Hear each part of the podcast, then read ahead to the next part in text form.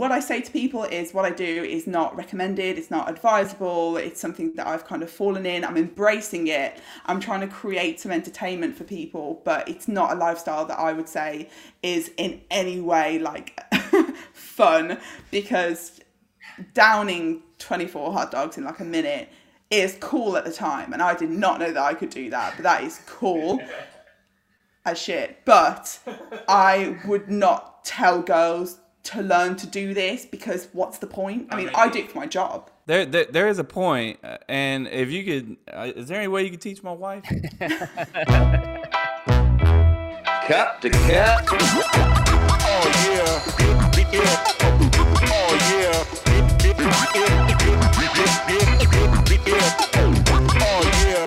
Welcome everybody to Cup to Cup episode number 83 on this day, June 30th. No, you know what? Scratch it. I'm not doing the on this day thing. I got to be honest, I kind of been slacking on them. Like they kind of suck lately these on these day things. So, uh Accurate. um, I'm gonna give you a little fun fact. Uh, the world record for the most jelly-filled donuts eaten in three minutes is ten freaking donuts. You kiss ass. Just introduce her. And- Just introduce her right now. With that being said, the world record holder is our special guest today, Miss Leah Shutkever. Woo! What an introduction. Hello. Hi. Welcome, Leah. Thank you. Thanks for having me on. It's an absolute pleasure. Uh, because he's so shell shocked right now. Uh, I'm I'm Jason, by the way, uh, and this is Chase. Hey, say what's up, Chase, because he doesn't care about us. Hey. I don't care about you guys. Yeah, yeah, he doesn't. That's accurate. Like we discussed, uh, Leah, we will play Florida Man. We'll introduce you to our wild state and crazy ass people with this crazy ass headline. Uh, and on that note, let me hit the intro to that segment, and we'll play real quick. All right, rules are simple. I'm going to read a Florida Man headline with a few blanks, and everyone will try to fill in that blank.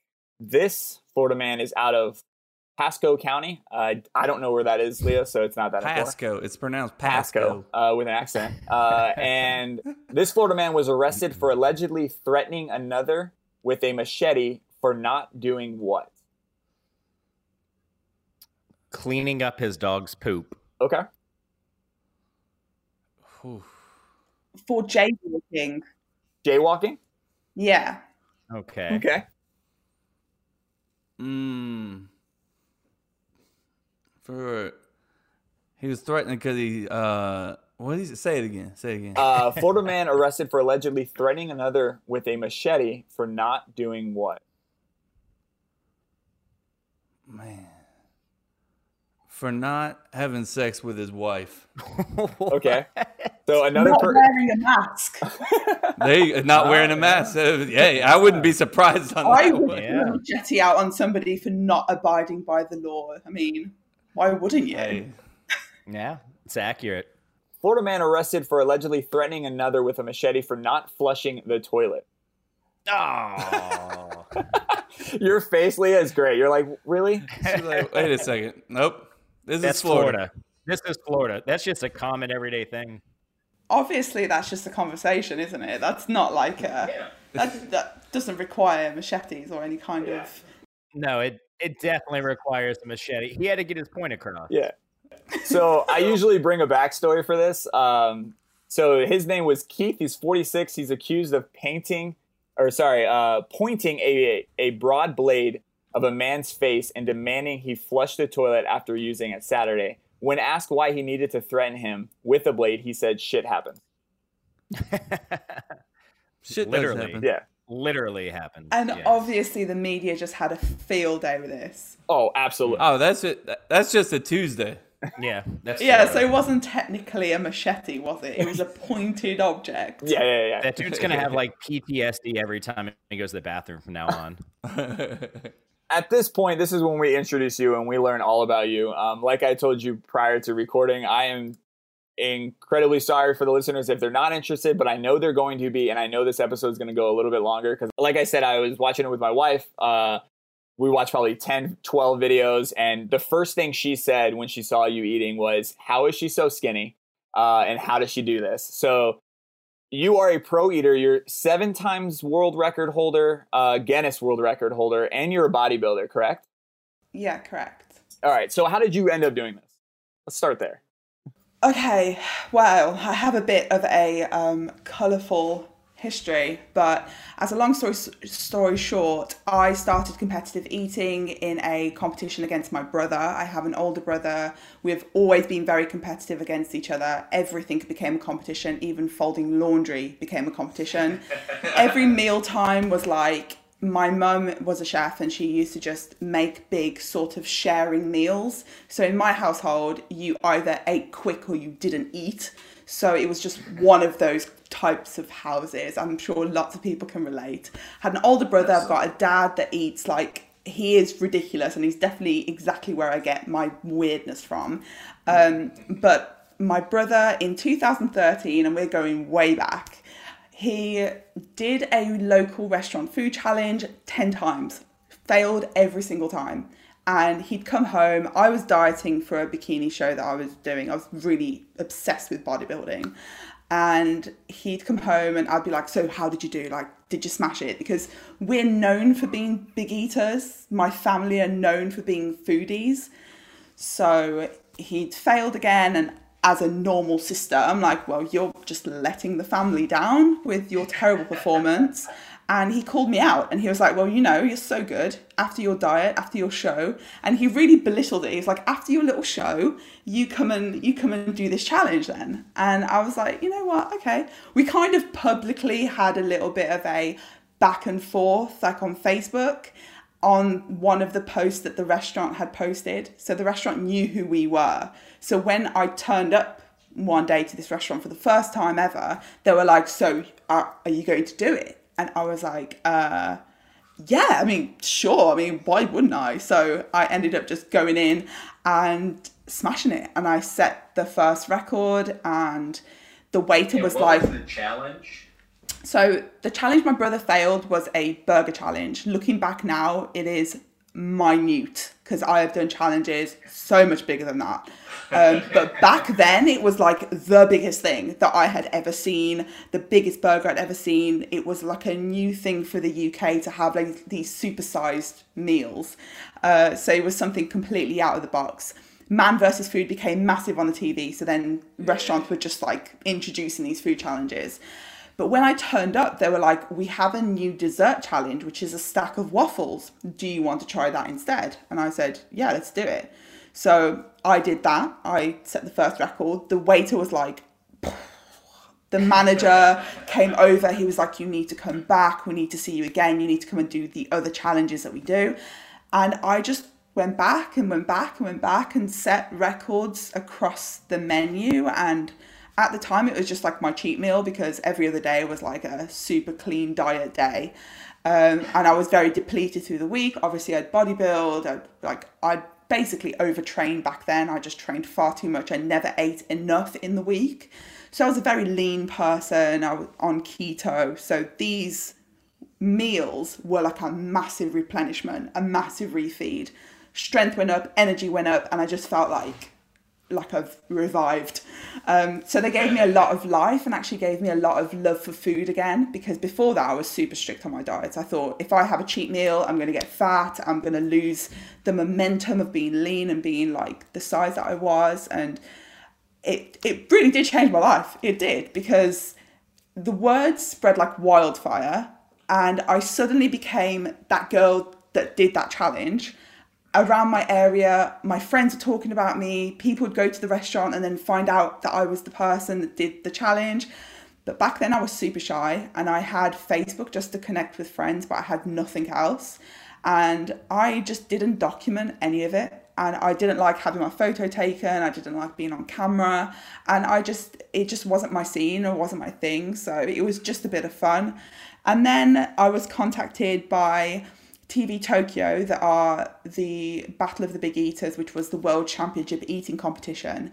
That is a Japanese TV show that um, does the World Championships in New York, and they get four countries, teams of four, and they will in, like invite them over to New York to take on each other in like this world championship, and it all went onto YouTube. So they contacted me, actually called me at my work. I was working as an interior designer. And they basically said, Come to London, we're doing a qualifier. We've invited all the big eaters in the UK. Come and see how you do. And I ended up winning. And I was like, Oh my God, I'm actually really good at this. This is crazy. like, what? But I think it's just a, com- like, it's a, com- a combination of both being extremely competitive. I am like, when I do something, I like do it hundred percent. I don't do anything by halves. If I'm going to commit myself, like I'm, I'm in. I'm in, especially if it means being better or beating somebody else. I, I don't know what it is about me, considering my day to day life is very docile. Generally speaking, I'm very chill. And I'm like, I want everybody to do well until they're up against me. And then I'm like, I'm, I'm, I'm going to destroy you, like all due respect.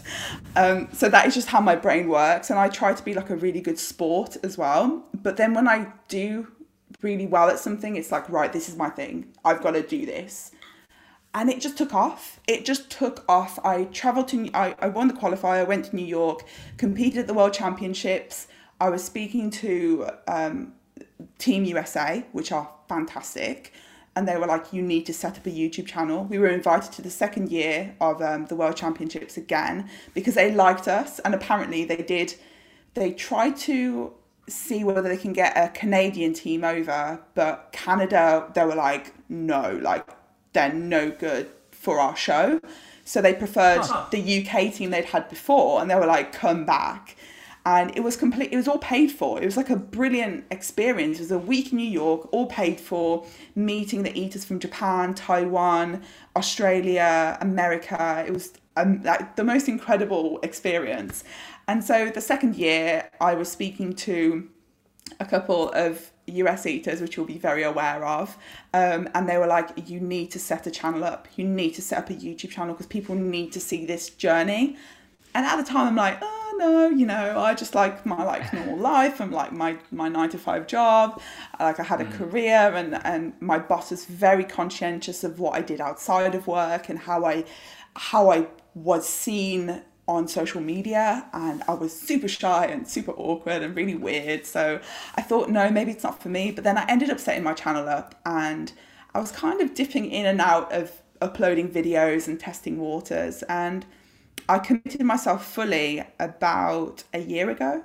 And I just thought, you know what, this is, if it's worth doing like 50%, it's worth doing 100%. And I just thought, I'm going to take the plunge. A lot of things happened in my life and in my career and everything. And I thought, you know what, I don't need to actually like split my attention between all this stuff. And I just embraced it. I'm like, right, I forget being this like interior designer, like forget that life, like talking to people about textures and colors and all that stuff and let's just eat for a living and That sounds amazing. kind of worked in my favor so far. Um, but it's been it's definitely been a journey. I've I've kind of had to um, make something that has never been created before, especially in the UK. I feel like I'm kind of setting the pace, and people either see it in two lights, and it's like either this is great, this woman's completely breaking a mold, or women should never do this. People should never do this. This is wasteful and weird. So it's like finding the people in between that are like, okay, I'm intrigued. Show me more. a few things that that, that I noticed in your videos, uh, and you mentioned them in what you were just saying, was one that you said you grew a passion for food. You can tell that you actually love some most of the food that you eat. Uh, and um, our boy Chase would definitely uh, join you with that uh, passion for food. Uh, 100%. he has a great passion for food. Uh, and also, you said that, like, you know, you kind of surprised yourself. You could tell, like, after some of your challenges, you're like, I can't believe what I just did. Like, that was amazing. You know? So, I mean, those, are- those are two things that really pointed out to, uh, or that came, came out to me. Yeah, I think that I go into challenges that I I like to show food that people would want to eat So I want to sort of create an experience as opposed to just create a freak show. I realize what I do is very circus, but I'm like, if people actually look at the food and they're like, I want to try whatever that is that she's eating, and if I'm enjoying it, people want to eat too. And I think that it's like a very, um, it's a very intimate sort of exchange where people love watching people eat and then people love watching people eat something they're enjoying even more like tenfold hundredfold. I was i've forever been obsessed with the food network and i love watching people like anthony bourdain just try stuff like even just try a bit of something. And i just want i'm like on tender hooks just waiting for him to explain what it ta- what it tastes like so yeah i definitely enjoy i would say like probably about 70 to 80% of the challenges that I do, I would say quantity definitely destroys that that delicious flavor. Um, but you can definitely enjoy like a good 50 to 60% of what it is that you're doing.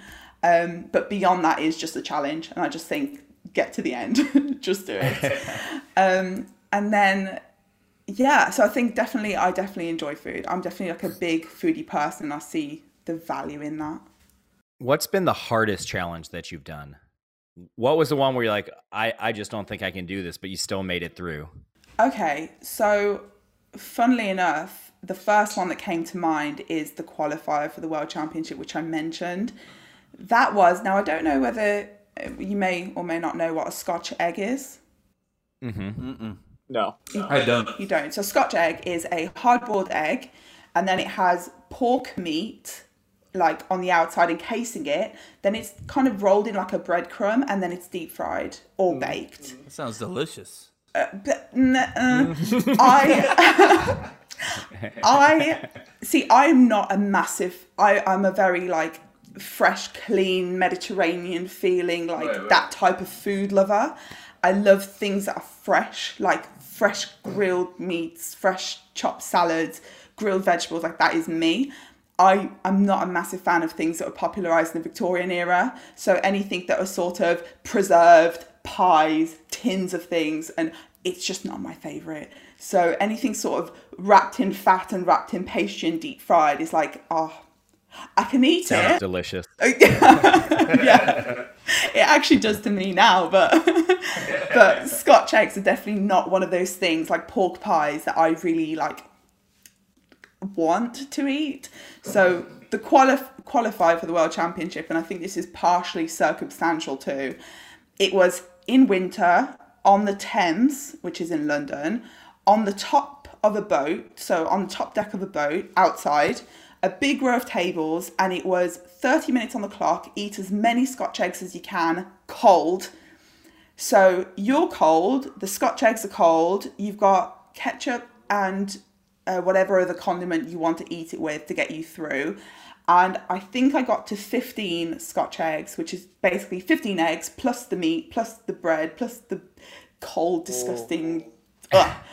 Ugh. Um, and then because it's for Japanese TV, you have to pretend that you're enjoying it because they're all about the etiquette. So, so it was like a lot of nodding and the camera's in your face and you're like just Oh trying to like goodness. eat as fast as possible have to eat with a knife and fork because it's all about etiquette and yeah that was tough really really tough and Man. i've never felt so queasy after a challenge ever the last five minutes i coasted i just i just sat there they were like giving me more but no no I, i've won like it was line Yeah, when I said the uh, those Scottish eggs sound delicious, when you said cold, that sounds disgusting. cold Yeah, you lost me Absolutely there. not. Nope. cold atmosphere you're cold the food's cold it's just not not pleasant We live in Florida. We don't do cold. Oh, it, it can be. I'm not made for the cold weather, not at all. I was definitely made like somewhere. I was supposed to be put somewhere Mediterranean, but I I've been misplaced, and this is where I am now.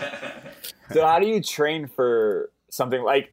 Is is there training when it comes to eating? Because like when I watch you eat like what was it, twenty four hot dogs in a row, you're downing those like one. You're not even chewing. You're just you're swallowing them whole. Like the burgers, the wings. By the way, I watched the Eddie Hall one with with one of the wings ones, and uh, that man needs to learn. He can beat my ass, so I apologize. But that man needs to learn how to eat a chicken wing properly because he left so much meat on that bone. Uh, it broke my That's, heart. that's a big faux pas. in my eyes. Yeah, it is a huge faux pas, and he got a lot of stick for it in the comments. nice. but I did warn him. I've done chicken wing challenges against people before, and I I brief them up. I'm like, make sure that you are cleaning the bones because people will pick you up on it. They will be like, you do need to split them. You need to find where those bones are, pull them out, and pull all the meat off it. it you are not saving any time not eating it. You actually not. Yeah. But I forget that some people, including Eddie, don't have the capacity that some competitive eaters have. So for us, it's like just, just, just clean, like just clean the bone. Just do it. Yeah. I'm guessing they're trying to give themselves more of an opportunity to to win because Yeah. but yeah never works. No no no. Do you train your stomach? Or like how does that work? Because like i just don't I, I can't comprehend when i watch you down 24 hot dogs in a row. I can't understand how that's working in your body. Like do you jiggle and you feel hot dogs moving around down there? You do do a little shimmy. Like I noticed that. Like, so this is a really weird like thing for me too because every time i do something different i surprise myself. I am like what just happened? What did i do but it's i think that there's there's a few things sort of combined you can train your stomach capacity but i don't because it's actually really dangerous um, and i worry that i'm going to actually stretch my actual physical skin. I don't know, like, I don't know what it is. I just have this block in my head. Like, the bodybuilder inside of me is like, don't allow your stomach to be so extended for too long because, like, you you may hurt yourself. Like, Yeah. So yeah. eating food's one thing, but actually physically trying to stretch your stomach, from what I understand, is really dangerous. And I promised my parents I wasn't going to go into that. Um, but I know that I have a big capacity. I know that my dad also has a big capacity. So part of it is hereditary. It's something that I have always been able to do. I was an overweight kid because I could eat a lot of food and I never had that thing that said, stop eating, you're full. So I have, like, since, uh, like, before the beginning of time, I could eat more than my older brother, and he was a rugby player, and he was this big guy, and I could always out eat him. And my dad, easily, I could eat double what he ate. So I think that, like, psychologically, I didn't have that registering of fullness. So I would even eat beyond satiety a lot. And so to get on top of my weight, I then had to learn about nutrition, learn about timing. So, how often do I need to eat food? How much do I need to eat? I don't feel hunger, nor do I feel fullness. So, I just need to make sure the food that I eat is of the weight and type that I need to be feeding myself, nourish myself properly, and drink loads of water in between. And if I ever felt hungry, which was very rare at the time, I would just drink water and just eat what I needed to eat to gain the muscle that I wanted to gain and reach my goals. But it was never a case of eating to fullness. So even now, if I was to go on like a very casual meal, I don't just order everything on the menu. I don't go on a date and order like a million plates. Um, I can, but I realize how weight works, and obviously, you eat loads, you are going to put on weight. So I, I I'm very much aware of the whole calories in versus calories out phenomena, and uh, I'm very in control of it too. my wife said uh, that was one of her questions was what does she eat normally like is she going out and go like destroying bars or is she actually eat like a normal person i was like good question writing this down so I yeah. think I eat more like uh, like a bodybuilder on prep day to day. Uh, because food to me is fuel. Like I don't eat for necessarily enjoyment. I just eat for function. So it's it's just fuel to me in the week. I don't obsess over it too much. I know what it's very. I have a very basic diet. I'm very very basic. I try not to spice too much or use too many condiments because it gives me cravings. So keep it very clean. Drink load. I drink a lot of water, and I say that this is very important because if you're fully hydrated, your body's not going to crave certain types of foods too. Um, and if I was to go out, I just eat something that I'm going to enjoy eating, but not necessarily huge amounts of it. Just be cool, be chill, be normal. All right. Well, here at Cup to Cup, we don't really have filters. Uh, so you let me know if I'm crossing any lines here, but I'm gonna ask you a question. her face right now is like oh god These poops, like they gotta be the worst, right? I mean, They got to be the worst. Did you not know, like, that? So women, we're like a different caliber, You don't poop at all. like far, like beyond the realm of comprehension. And I couldn't even go into the idea that we may be in any way better put together than men. So we probably will just skim over and uh, and go on to the next question. Wouldn't want to offend you, you know. Well, of course, yeah. it's funny because what like well, I, I found you because I think I followed Eddie Hall and he posted one of the videos uh, with you and him eating, and then it kind of crossed my mind because when I think of a competitive eater, eater, I think of like this huge obese man or like Chestnut, like the wha- whatever his name is, Chestnut, the guy that eats all the hot dogs. yeah, yeah. Joey Chestnut. So like when I saw your page, there's this beautiful bodybuilding woman that's downing like 10, 20 donuts and burgers and wings, and then like you have some scandalous, like attractive photos on your on your Instagram, and I'm like, I don't understand Scandalous. scandalous. I don't know, I don't scandalous think is not it's a word, scandalous now. but- so the All the listeners for- going to check out my Instagram. Yeah, exactly. Where do You're I get welcome, onto yeah. this? Where do I find the scandal? coming into your Instagram. I apologize. They're not scandalous, but you're very attractive. You're very fit. So like you do not meet the meet the stereotype that I like envision. So like when you go to these competitions, like do you feel like you're getting looked at, or like if the people that don't know you, are you like just wait, you're about to get schooled on this kind of thing? So I think so this is uh, obviously I'm very flattered, but I gen like genuinely think that I'm not necessarily um, like I'm not attractive in like a very generic like today sense attractive. I think that maybe I'm attractive in the realm of competitive eaters.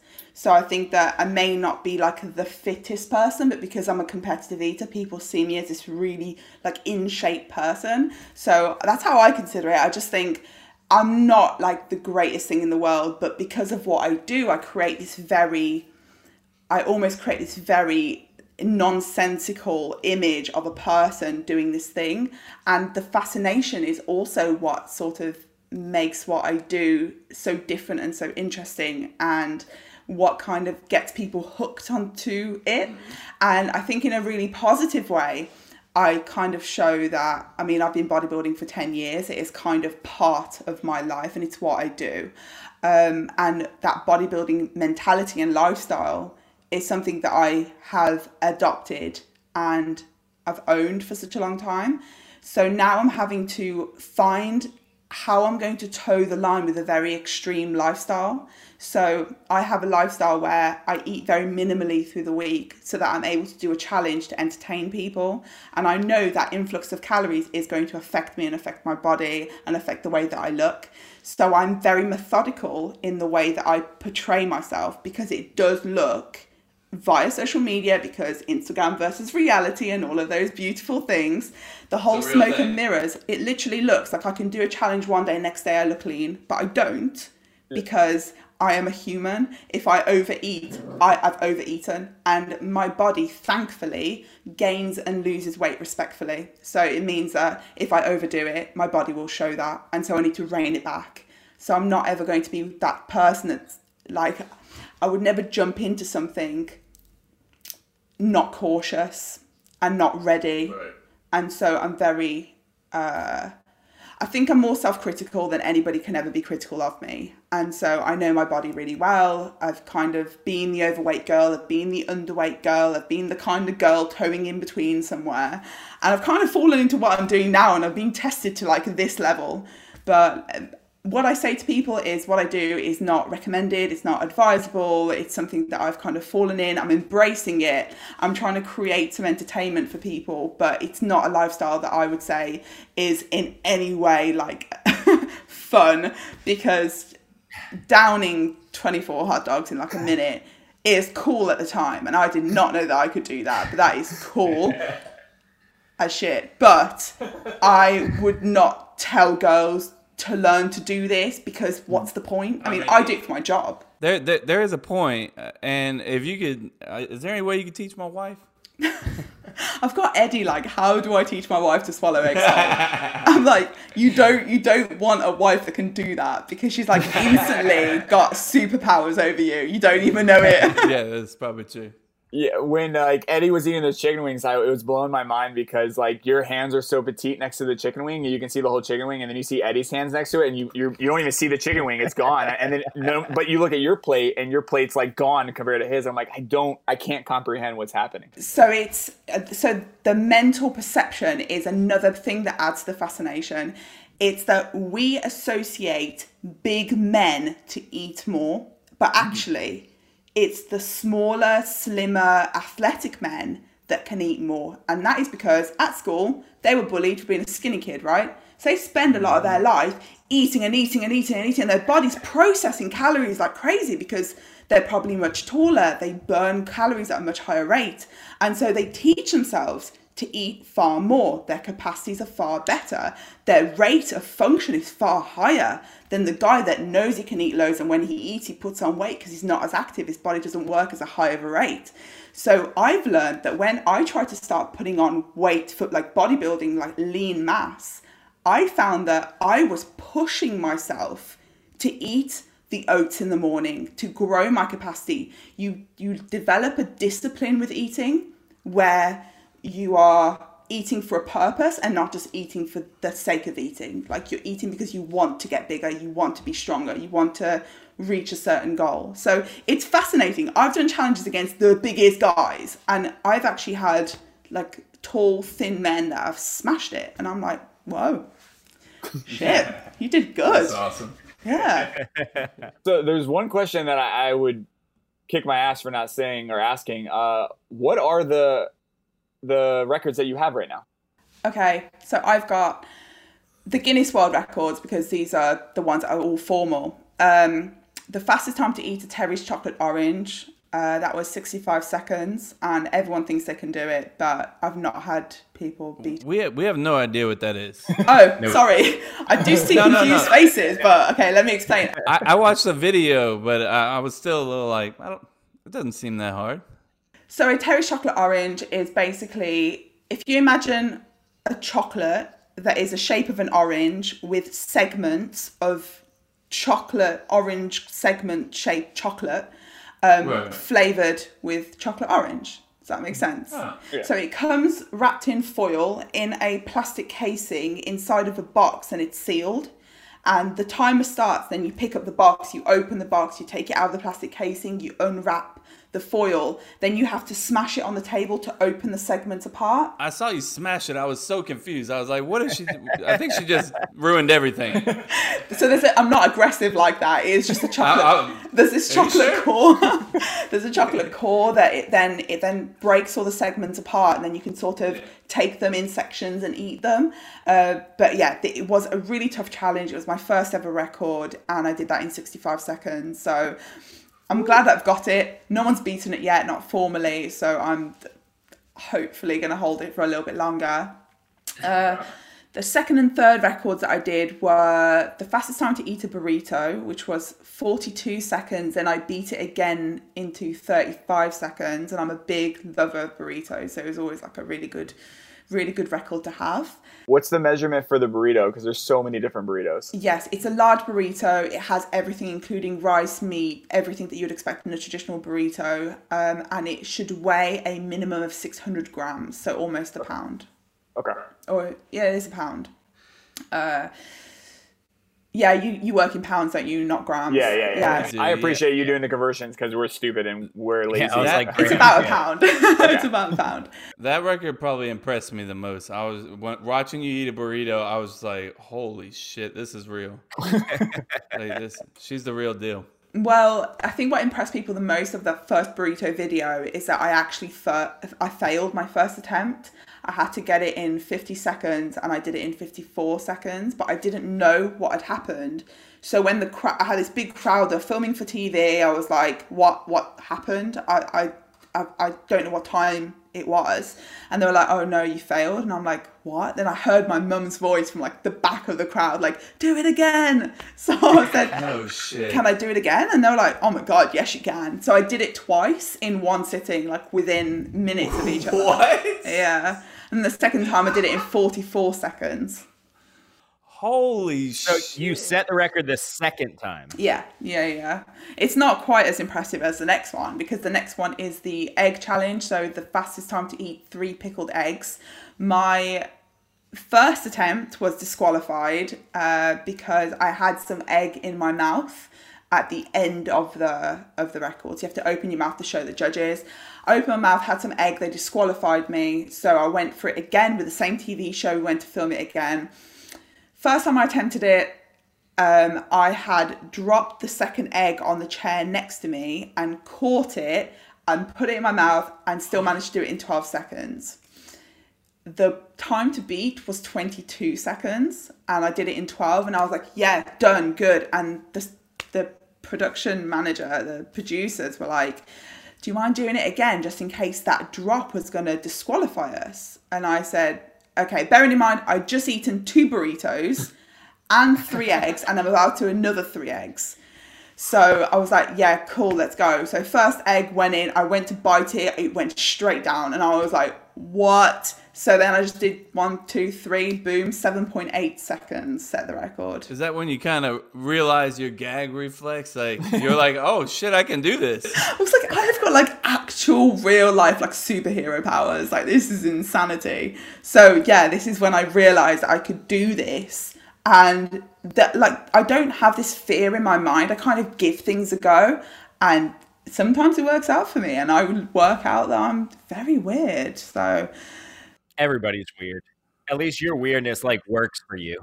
I'm making it work for me. I'm like, how can I make this work for me? Because look, I can't avoid it. Like I am so bizarre. That's kind of why we made this show because we're freaking weird as hell, and we're like, we put the three weirdos together. It's entertaining, you know? I love it. That's how it should be. It should be like people embracing what it is that they love to do, what they love to um, talk about, and just like talk about it because people want to hear it. Um, the next record was the fastest time to eat three mince pies. I assume that you know is around Christmas time, and mince pies are everywhere here. You don't know what it is, Kevin? Mince. Oh gosh. Okay. So mince pies are. what do they teach you in Florida? Like, did you miss like the British culture school class? Very much so.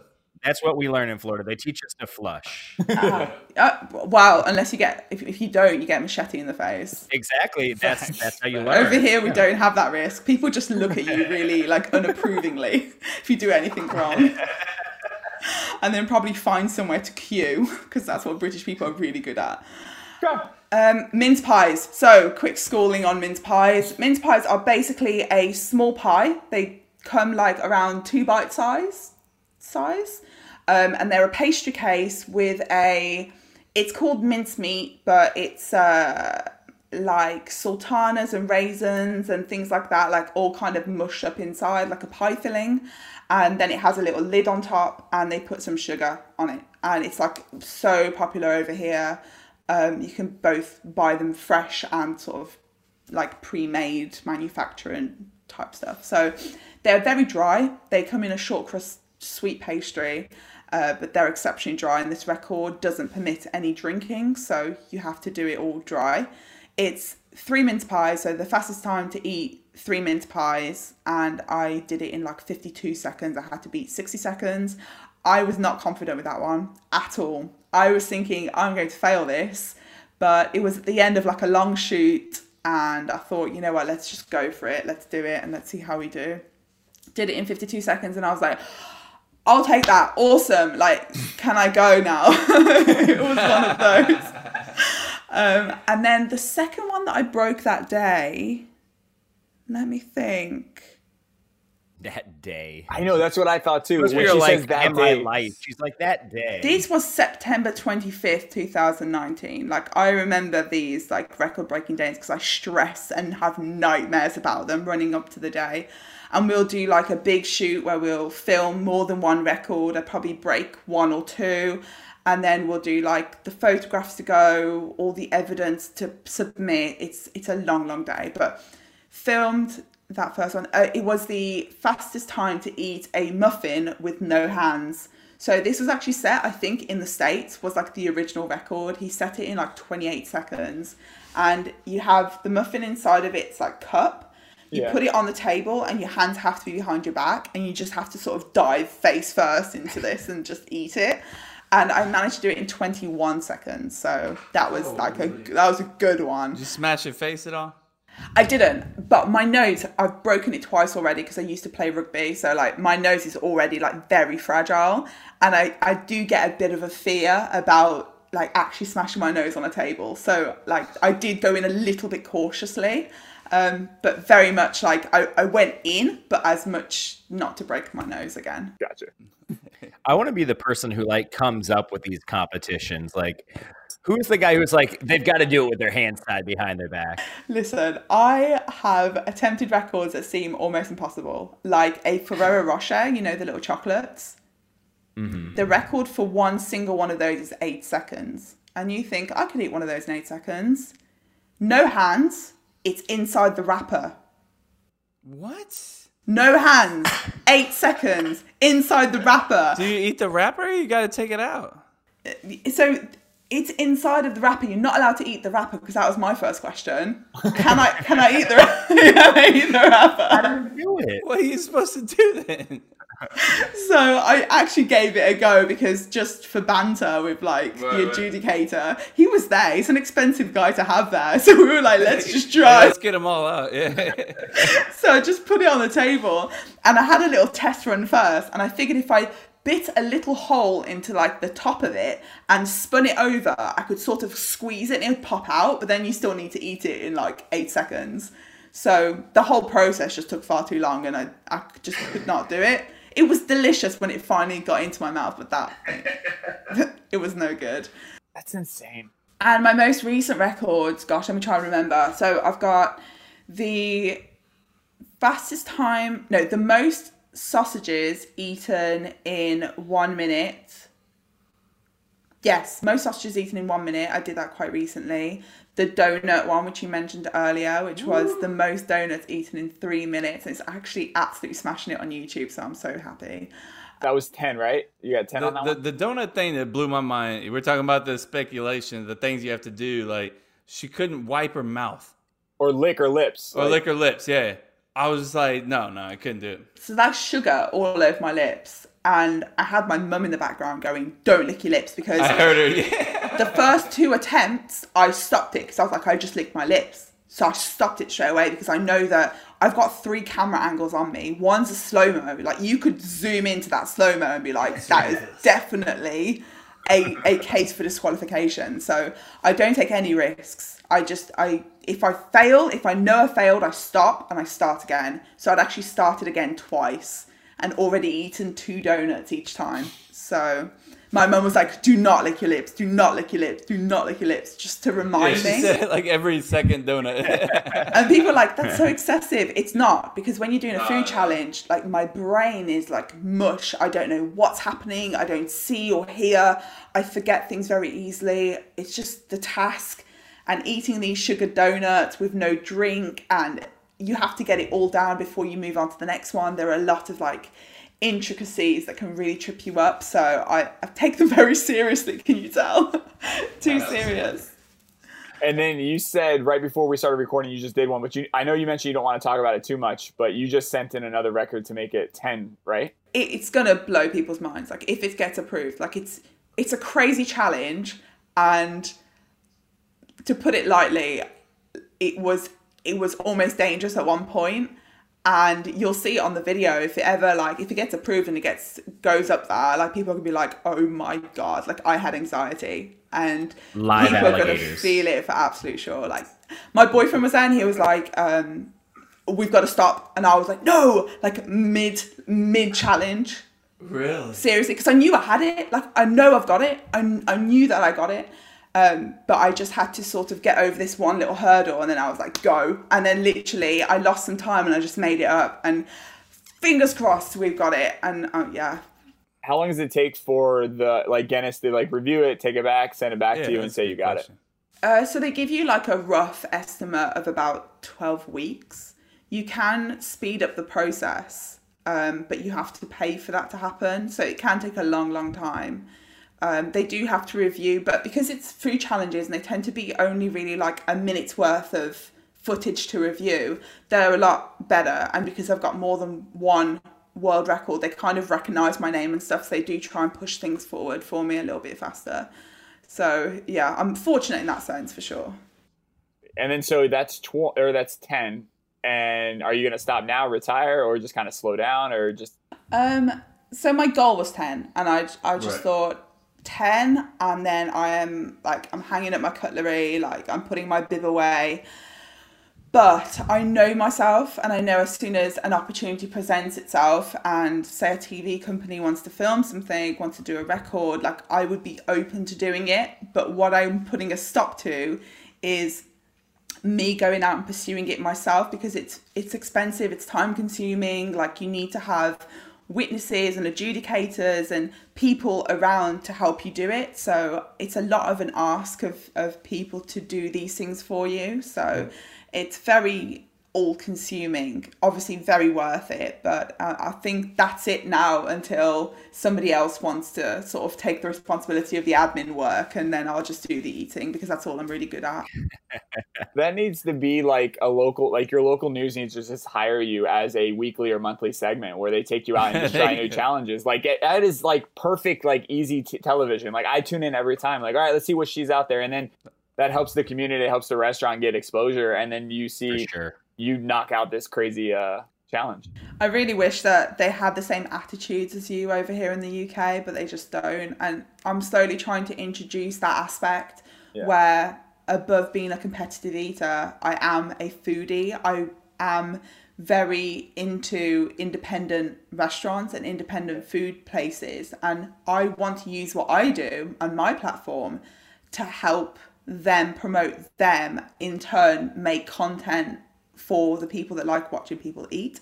Yeah. So unfortunately, the, they, the value isn't seen over here of doing that. And so a lot of competitive eaters and people that do food videos in the UK end up doing like McDonald's challenge and Five Guys challenges, which is I find a real shame because we've got such a scope and such an uh, an opportunity to really help cities in the UK really promote local businesses and that's my passion. My passion is to find the great spots to eat design a cool challenge get people to go and try and beat my record like that is the type of stuff that I would love to do um, and it's slowly it's happening but people just don't see the, the value in it yet I don't think so I feel like your 200,000 subscribers on YouTube say different. So hopefully eventually they get they get the clue and realize, all right, this might actually be something. Let's bring her Yeah. on. So that would be cool as hell. I'm hoping so. I think when I collab with Eddie, because he's like in his millions, Yeah. um, you only ever have to say that you're doing a collab with Eddie Hall, and they're like falling over tables, like moving Yeah. everything, moving the earth to accommodate you.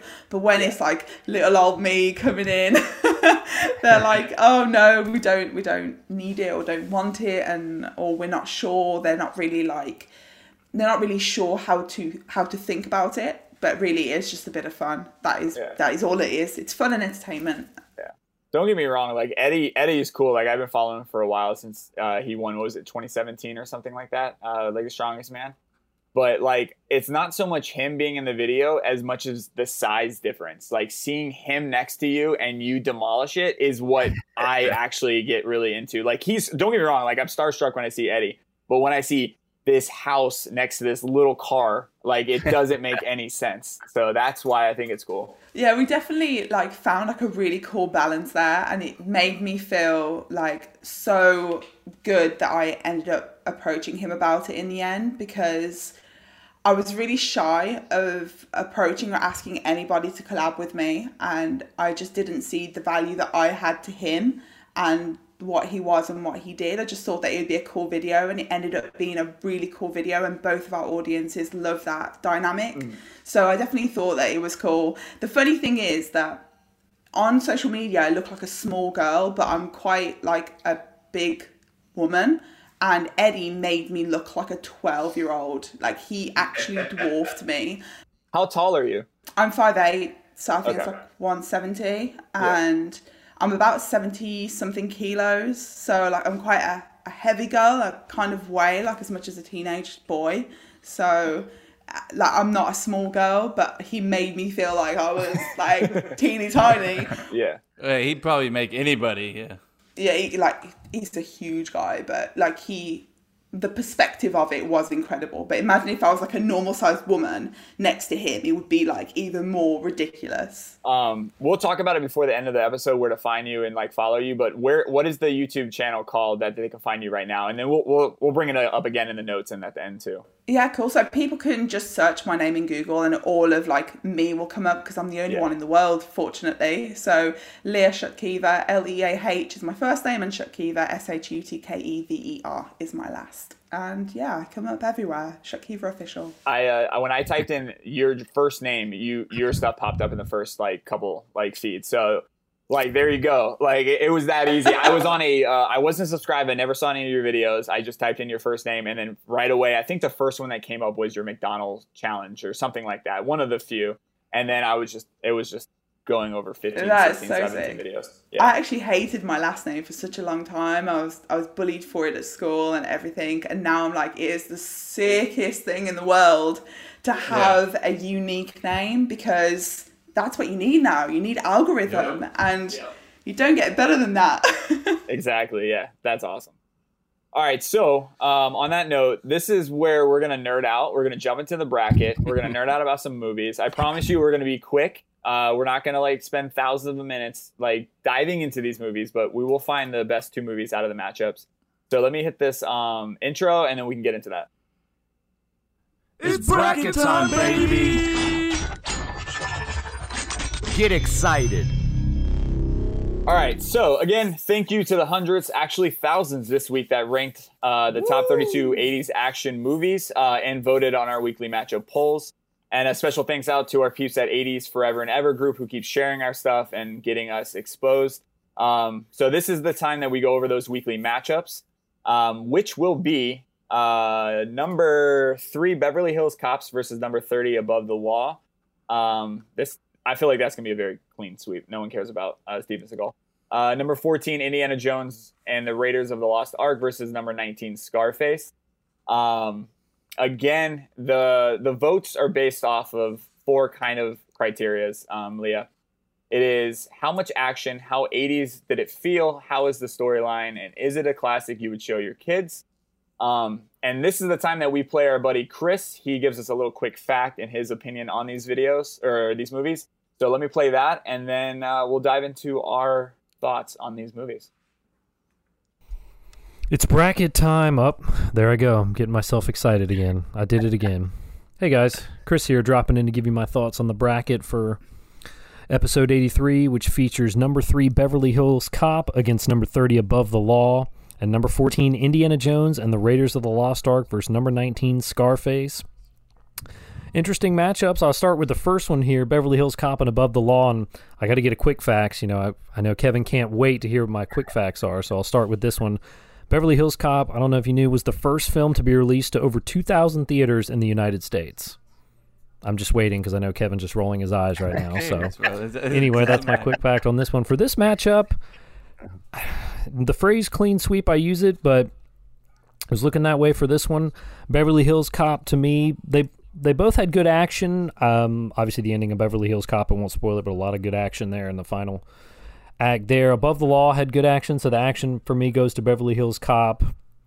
80s feel, I mean, the soundtrack, bro. The soundtrack for Beverly Hills Cop is alone won the 80s for me, so easily 80s feel there. Storyline, both I enjoyed Beverly Hills Cop storyline more. Above the Law, decent storyline. There, honestly, there's something about Above the Law that I just, I don't know, just wasn't wasn't into it. It wasn't a bad movie. I just wasn't really wasn't into it. And then Like, classic feel. I mean, Beverly. Hills Cop, Cop is is a classic. This is actually the second time I watched it, but this is definitely one that I would show to my kids because I mean Eddie Murphy's hilarious and I think did a real good job in the 80s and especially with this one. So not to use it, but clean sweep goes for Beverly Hills Cop. That moves on here. And then we go to the next matchup. And for me, this I think was the toughest matchup I've come across so far in the bracket with Raiders of the Lost Ark and Scarface. And my quick fact for this one is that this is the only Indiana Jones film to be nominated for Best Picture for an Oscar in 1983. Oh, excuse me, Wow. 82 rather. It was nominated. It didn't win, but still pretty impressive that it got nominated. Chris, so that's Kevin it, Kevin. Until next time, those are your quick right facts. And then we'll start going down the action. I mean, again, Indiana Jones has that adventure action where Scarface, you know, just has straight up shootouts and all sorts of the stuff we're looking for. So I gave the action to Scarface. It was close. Really, all these categories were close for me. 80s feel. I mean, I know previously in the last episode, Paul made a good point about, you know, Indiana Jones is the 80s, you know, during all the movies came out then. But Scarface, you know, again, another one like Beverly Hills Cop just had the music and really just gave me a feel of watching an 80s movie. So I go with Scarface. And then for the storyline, again, really close, but I give the edge to Raiders of the Lost Ark just because that's my favorite Indiana Jones movie, and I just really enjoyed the story. Not to say Scarface didn't have a good story; they both had a great story. So that was one of the closest categories for me. And then the classic one, again, this one was really close. They're both really good movies. I could see wanting to show my kids, obviously, you know, one being when they were a little older, both of these movies. But I, again, I give the edge to Raiders of the Lost Ark. It's just, it's my favorite movie. It's, I don't know, for some reason, it's my favorite Indiana Jones movie. So I give that the nod. And then, so in my mind, that's two, two each. I give it to Raiders of the Lost Ark. It's very close. Raiders of the Lost Ark gets my vote. So those two for me. Moving on, and I'll also break use that as the tiebreaker for Twitter since it's another fucking tie for some reason. but those are my votes and my little dollar Venmo. Jason got it right last time. This week, whoever can guess the runtime for Scarface, how long the movie Scarface is without googling it, I'll send you a dollar. If you don't get it right, sucks. You don't get a dollar. So Two, That's two my hours thoughts. Until next week. minutes. peace. What do you say? Two forty nine, Chase. Just two kidding. hours and 49 minutes. Um, I, I would say like two hours and uh, seven minutes. no, it's way more than that. I was gonna go two seventeen. What do you got, Leah? It's definitely more than that, bro. I'm gonna go more towards three hours. I'm gonna go like Yeah. two. You said forty-seven, right? 49. I said 249. Yeah. Okay, I'm gonna go to thirty-seven. Okay. All right, so you saw how much we dive into this in Nerd Out, Leah. So I'm gonna throw you into it. I'm gonna have you go over Beverly Hills Cops versus Above the Law. And I know you mentioned that I don't think you saw Above the Law, and I'm just gonna preface this: uh, it wasn't a great movie. Don't even worry about it. Um, but what are your thoughts on Beverly Hills? Well, I did have a little recap of all of them. Um, above the law, obviously Steven Seagal of the time. I feel like he was probably the right, the right look, but he was not a. He, it was his first film, right? Like it wasn't great acting, and I feel like there was a certain thing, like the the scene, the shower scene with Sharon Stone. It was felt very awkward, and I think of the the time, it was almost like they didn't really know what was going on there. Um, but the shower itself was beautiful, and I think if you can appreciate like a good interior, like that was like revolutionary. But as far as like that love connection, I don't believe was there. So Yeah. it was like probably would have been better with some better matching of characters and a better sort of plot there. Um, Beverly Hills Cop, love Eddie Murphy. I think he did such a good job. I think it was very forward thinking for the time to create this like humorous, like like 80s ve- it was very 80 feeling so i definitely think that it definitely like took it there um from the music to the outfits to the offices and the old equipment. I say old i'm sorry to everybody that is like 80s through and through. I was It's born old. in 1990 though so i'm an absolute like not right to be talking about this but um yeah it was definitely like that that 80s feeling for me definitely captured um that feeling and it, it definitely wins it for me. It's funny you say that because our last guest uh, last week, Paul, he would lived in the '80s, and at least for Chase and I, we were in the '80s like infants, like we were babies, like in the Yeah. '80s. It's not that big of a deal. So yeah, it is. It is feel weird for us to judge these '80s movies because we're not really like living during them. But uh, I am definitely voting Beverly Hills Cop. It's just, it's really. I don't mean to like crap on Above the Law, but it would be a waste of my time to go through each one. It's just it won a hands down. Again, though Beverly Hills Cop does lack a little action here and there, like it, it does go like lulls of like not doing a lot of action. So I don't know how far it's going to go on down this bracket, but I agree everything that Leah said. It was funny, the music, the action, the the way that like all the cops just uh, the characters were great. Everything was great about that movie. So that's where I vote. it started with an action scene and then he like Eddie Murphy just emerges from this like lorry Yeah. The the Yep. um what's it called the um, the the bust in the in the the van whatever what he was doing the drug bust or In the truck, cigarette- yeah. in the truck with the with the boxes yeah, Yeah. Yeah. That scene was nuts, by the way. I mean, like that thing just crashing through all those cars on the roadblock. I was like, what the hell? like, um, for me, it was pretty, pretty easy. I mean, Beverly Hills Cop wins. Uh, how much action? I'd say they were pretty close on action. Uh, but I mean, 80s obviously goes Beverly Hills Cop. Uh, storyline. I mean, I, I really like the storyline Beverly Hills Cop.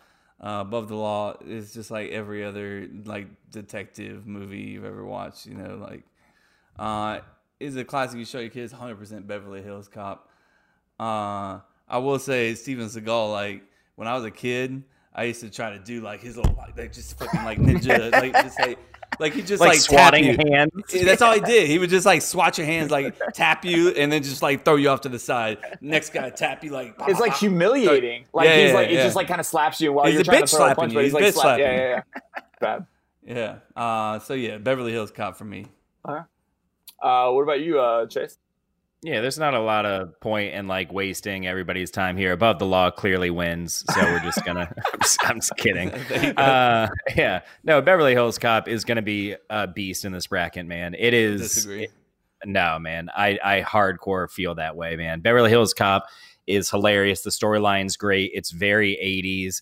Like, yeah, it probably doesn't have as much action as some of the movies on the bracket, but everything else it has going for it. Hmm. So, Beverly Hills Cop easily. Sorry, Steven Seagal, but your acting is fucking atrocious. It's not good. I was being polite about it, but No, no, going in. no, no need. It's terrible. Yeah, he was he it. was really really bad. In that He was good at the karate chop though, and, and for He was yeah. He was he he was really good at swatting hands away. Yeah. Um, all right, so Facebook had Beverly Hills Cop at 84% versus Above the Law 16%. Uh, Instagram had Beverly Hills Cop at 95%, and then Twitter had it at 100%. So that was that was as clean sweep as you can get. Who are these people that are voting for above the law? Like, please explain why. Troll trolling. Yeah. There it is. You get a bell for that. It's absolutely trolls. It's like, look, it's getting demolished. Let's just throw our vote to a the Law. Yeah. Yep. All right, um, number 14, Indiana Jones and the Raiders of the Lost Ark versus number 19, Scarface. I'm going to go with the same order. Leo, what you got? Okay, I'm going to be a little bit in the middle of the road here because I, I, I am sensing that Indiana Jones wins. But what I'm going to say is that Indiana Jones is action packed, but it was not set in the 80s, so I don't get an 80s feel from it. It was obviously released in the 80s, and that's when people mm-hmm. experienced it for the first time, but I don't think that it actually screams 80s. Whereas Scarface, it comes up with that drug lord, drug culture moving to the States from Cuba type of era where people are just doing anything and everything to make ends meet. You had like this really like intense character, this main character that actually was every guy's dream. Like they tell me one teenage boy that did not have that Scarface mm. image print on their wall in their room. Like it was a sort of very iconic time and, and lifestyle that people were fascinated by. And I think it was just all kind of inspired by the whole Escobar type storyline. And I think that it was just, it was so of the time and so out there, but just it, it blew my mind. People still quote it now. So it's fantastic. On the flip side, Indiana Jones, I didn't know this, but they were actually going to call it Indiana Smith. So I think Indiana Jones is a much better name. So when Spielberg wanted to do, he actually wanted to direct a Bond film, but then they said, actually, no, we have something better. And they presented Indiana Smith, and Spielberg was like, yeah, great, love it, hate the name. And they're like, okay, how about Indiana Jones? And it was just like that, they changed it. So I think that Indiana Jones has created its own iconic sense. Like the name, the fact that it was Harrison Ford, right? Harrison Ford was like this this great actor, this good looking guy that he was adventurous and did all this cool stuff. There's a bit, a few little bits of it was set in such a different time that it was almost meant to not be of something that we can relate to.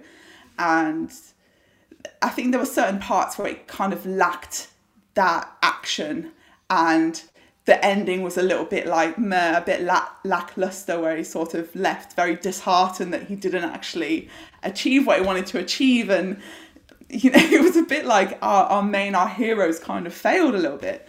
Yeah. I'm like I'm gonna be controversial. I'm gonna throw it out to Scarface on this one because I do think that I know. I just think that oh, even though I wanted to become an archaeologist because of the whole Indiana Jones era, like Same, that was yeah. like my like this is so cool. I went to Jordan. I went to see where it was all filmed. I was a big fan. Like I love it, but it's not like 80s. It's more to me like 90s. Does that make sense? So Yeah. I'm gonna go with Scarface. Uh, I just want to let you know that you just won up Chris with the facts. Um, I Blew- don't know why Chris chose those facts over your Yep. facts. Like, representing the UK. Woo-hoo. Chris, I'm sorry. Also, man. You- Indiana Smith is an awful name. Awful. Yeah. Awful. Yeah. That's insane. Um, all right, uh, so I'll go over mine real quick.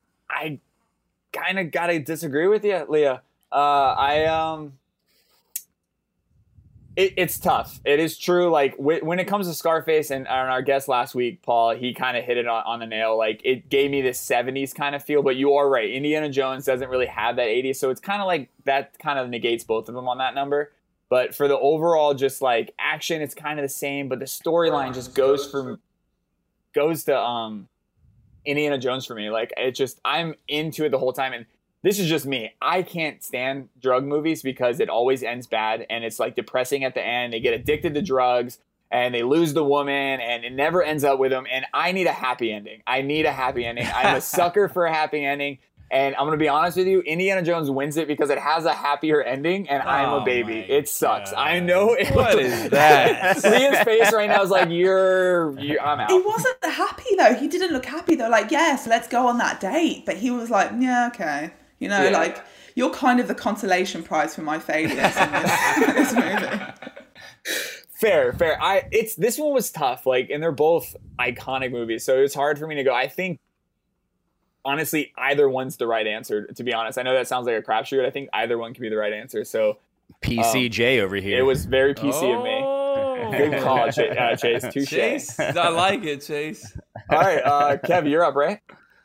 Uh, yeah. So, uh, just going by the criteria, um, how much action was it? I would give the edge to Indiana Jones, uh, Raiders of the Lost Ark, just because there was definitely moments of action in Scarface, but it seemed like like I'm knocking shit over over here. Uh, it seemed like like Indiana Jones was like more moments of action, you know. Uh, but I mean, they were close on action. How 80s was a movie, I put it literally in the middle uh, because you can't say Harrison Ford, like he said, without the 80s. But I, I got to go Scarface. I, I- I mean, I know you say it gives a 70s feel, uh, but I mean, there's more of an 80s as well. Like it's it's it's 70s and 80s. Like you know, obviously it was filmed in the 80s. It took place in the 80s. Uh, it didn't take place in the 70s. Uh, so, I mean, the beginning of the movie did, but not the coming up of uh, Tony. Montana. Uh, but the storyline. I'm like an adventure guy more than a you know drug lord kind of guy myself. Uh, so I mean, they're, again, they're close. I'm going with Indiana Jones, uh, and it is a classic. I show my kid. I'm showing both my kids these movies. They're great movies. Uh, you know, obviously, like Jay said, later on in life, when my kids can deal, you know, with sex, drugs, and you know, violence, uh, people getting chainsawed in bathrooms, and you know, things like that. Uh, but you know, Forgot about that scene. yeah, it was intense. Uh, it was really intense. I'm gonna give it to Indiana Jones. Uh, yeah, I mean, I, I I love Scarface, and it's one of my favorite movies of all time. But when it when I think of this bracket, when I think of the '80s action bracket, this kind of it tilts a little bit more towards uh, what we're going for, in my opinion. Uh, so sorry, Tony, you will not be seeing any pelicans fly, fly pelicans. He had that queued up ready to He go. did. He did. All right, Chase. Oh man. All right. So action. Uh I agree and disagree with what y'all are saying. Like to me, Scarface had more action, but since it's a three hour movie, it should have more action. It's like an hour longer than Indiana Jones. So, like, if it didn't have more action, it probably shouldn't be on this Mhm. bracket. Uh, so, like, in terms of like length of movie compared to action, I guess it's Indiana Jones, but I'm not gonna. I'll, I'll just give the slight edge to Tony Montana and move on from there. Um, the '80s feel. PJ really won me over last week. Paul, our guest, really won me over when he said, like, Indiana Jones is the 80s. Yes, it is set not in the 80s, but like when you think of Indiana Jones, you don't think, oh, the 40s. You think 80s because that's when the Indiana Jones movies were coming out. You can't hear that Indiana Jones theme song and not think like 80s Indiana Jones. Uh, whereas he also brought up the point like with Scarface, like it's the early 80s, so it still has like a pretty 70s feel to be honest with you, man, I can't really tell the difference between the late 70s and the early 80s. I did notice when they're like at a disco, and to me, discos definitely seem more 70s. Um, would you disagree with that, Kev? I mean, it's kind of in the early 80s, Yeah. but I, it is more 70s. You're absolutely right. Yeah. Chase, It's, Like, when not you think discos, discos, you like think we're not in the mid '80s though. Like they were yeah, still but when you think if someone's like, "Hey, I'm going to a disco," would you be like, "Oh, it must be the 1980s," or would you be like, "Oh, it must be the 1970s, 70s. 70s?" Right? Stop Now- it, Kevin. You're just trolling at this point. yeah. But look, there's still plenty of other stuff that has a very 80s feel to me in Scarface. But I'm going to give the slight edge to Indiana Jones. Just be Paul really won me over last week when he said Indiana Jones is the 80s. And I 100% agree with that.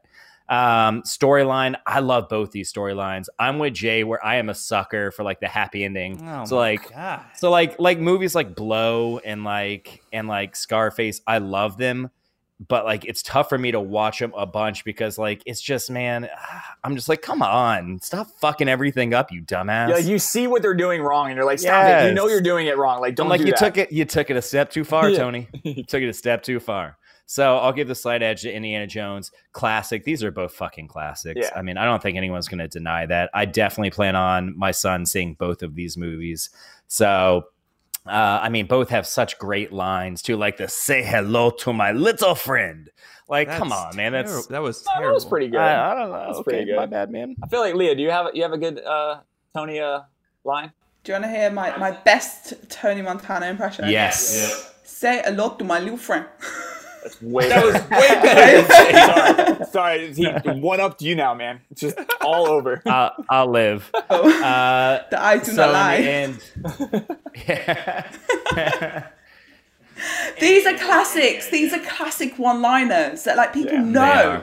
You know Yeah. straight away. I could quote Indiana Jones. Like nobody will have a clue what I'm talking about. I'm not knocking though. I'm not knocking because I I do love Indiana Jones. Yeah, to me, it's got to be Indiana Jones. Bro. Sorry. I like how Leah's like, I'm not knocking Indiana Jones. It's Scarface, and Chase's like, fuck. Uh, sorry, no, I'm going Indiana Jones. No, I'm sticking. I'm sticking with my guns. Sticking Okay. with the guns. Um, so before I drop the matchup poll uh, results, we do have a voice nugget from our friend Jamie because she sent me a message on the poll and she was like hating, hating on uh, Indiana Jones, saying it was Scarface. I was like, listen, you gotta jump on. She she was for Scarface. She was for Scarface. That's what she was saying. I was like, hey, you should probably check it out because it's really not as 80s as you think it is. And she Aw, she so anyways, this is her two cents on that and also on people not dropping voice nuggets as often as she does. Hey there, guys.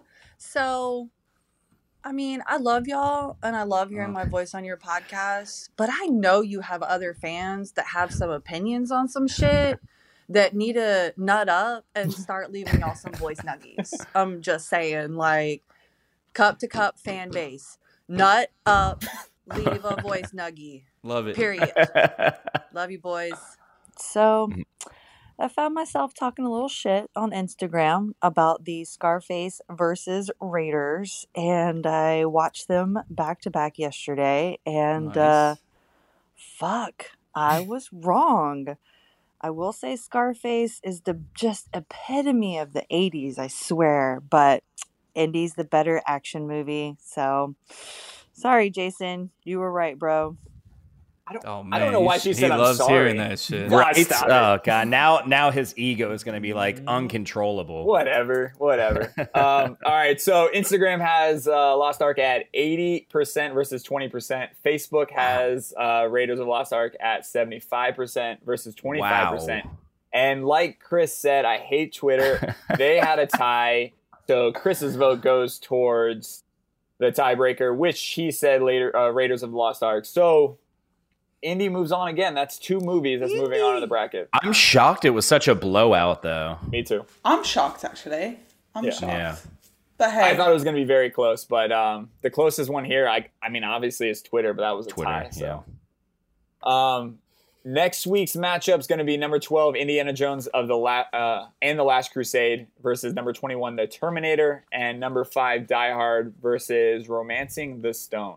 Leah, have Should you ever even seen watch Romancing, Romancing the Stone? Like, uh, It's worth like- watching. I think I I, watched have it. watched it. I just I'm you? not very good. I would need to like recap. I I watched it for the first time uh, Friday night, and why this movie made this bracket is beyond me. um, And is this going to be the first Indiana Jones movie to lose in the brackets? Because I feel like I think so. Leo, who do you have? Uh, uh, if you had to pick Last Crusade versus The Terminator. You know what? The, I, I'm probably going to have like the most like unpopular opinion again, but I would go Terminator because of the time, I feel like it was just so again iconic. It's something that people refer to now, quote all the time, and it just launched Arnie, didn't it? So the guy's a legend.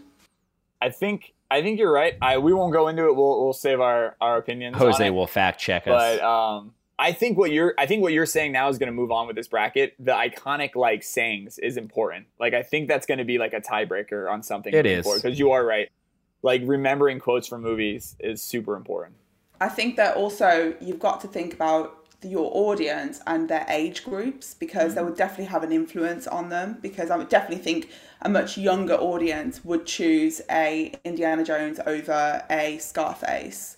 Um, I my instant would go Indiana Jones, but my educated would go Scarface. So coming up next, we have this is where we fucked up.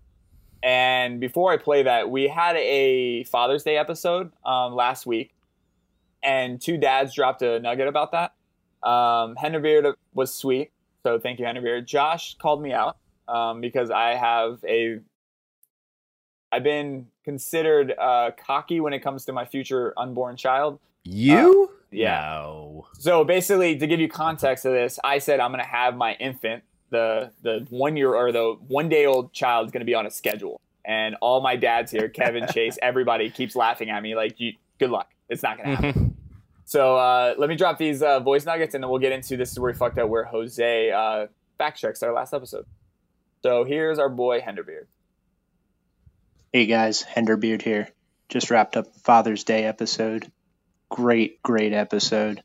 All the dads crushed it. Chase, your dad, phew, over the top, man. Over the top. Uh, guy had me in tears, man. Keep up the great work. Talk to you guys soon. Fatherhood is awesome. Happy Father's Day, guys. And congrats again, Henderbeard. He just had a baby Yeah, congrats. boy. Yes. Uh, I think so. I Henderbeard, you can fact check me. I apologize. I think actually it's a baby girl. It's a baby girl. Um, congrats. Uh, and here's our buddy Josh, who's also a father. Oh, Jason, you goddamn retard. You think you can get your kid on a schedule and show everyone else? Yeah, you're gonna figure it out. Yeah. However, five months down the road, you just nod your head to Kevin because you know he was right. You can't control any of that shit. Nope. Yeah, you're gonna be the one guy to crack the code. right on, right on. I also Josh. love he's clearly driving. Oh, Yeah, yeah. like the wind and like the blinker. He's probably surfing. He's uh, he's a brilliant artist, Leah. Um, out of uh, Jax Beach, uh, I have some of his art in my house, and he's probably like at the beach surfing in the middle of it, listening to uh, our podcast. So that was awesome. All right, um, this is where we fucked up by our buddy Jose. What is up, my people? It is time once again for another edition of This Is Where We Fucked Up, the weekly segment on the podcast where I call out the mistakes of the previous week. PJ parked the car at the bar and joined the boys for episode 82. The Pope of the 80s brought his knowledge from the 80s Forever and Ever social media page Jason has been spamming for months. Those who know me know how much I love baseball, so I really appreciated Paul giving us an all baseball themed 7 minutes in heaven. Never thought I'd thank a chowder head for talking baseball, but these are some unprecedented times that we're living in. Any fuck ups Jason has in today's segment are herein forgiven as he totally redeemed himself by bringing on Leah and her lovely accent on the show today. Leah, welcome to the show and thank you for not being from Boston. Coming up one last time from the Sunshine State, this is where we fucked up in episode 82. Chris, you didn't fuck up. I just want to thank you for your would you rather because you made Paul say farts multiple times. Chase and Jason, you fucked up by not paying attention to the way Paul, with little effort, effort and fucks to give one, named that show last week. You were wondering how quick he answered, and it wasn't even close, as he answered five seconds into the Happy Days theme song and a full two seconds ahead before Chase so confidently answered that. Oh my! He really think thought he that won. It was hilarious. Hmm. I mean, come on. Oh, jeez, what a loser! Didn't we all think I won? Nope. Paul, welcome to the family. You fucked up when talking about Scarface when you mentioned the movie wasn't very 80s because it came out in 1980 or 81, but Scarface was released on December 9th, 1983, practically in 1984. You also fucked up by hating on the Astros for cheating when your pack of cheating bums Red Sox also cheated and uh, got caught for stealing signs. Whoops! Go Yanks! Has anybody noticed that Kevin hasn't fucked up in a few weeks now? Someone has a nice little streak going. Well, that's it for this week. Today is June 30th, the last day of Pride Month, and if you are listening to the show on its release date, which you should, then you need to know that you have until the end of the day today to grab your Cup to Cup Pride shirt from our merch store and have 20% of your purchase donated to the Trevor Project, the world's largest suicide prevention organization for LGBTQ youth. So go to cup2cuplife.com slash merch and get one now. Don't miss next week's segment when Mayor Adamson will be joining me from a U-Haul somewhere in North Carolina on my way to my new home in the Big Apple. If I missed anything, slide into my DMs at mm, hip hip Jose 14 on Instagram. And until next week, peace. I'm pretty much Mr. Perfect, I think. What do you think?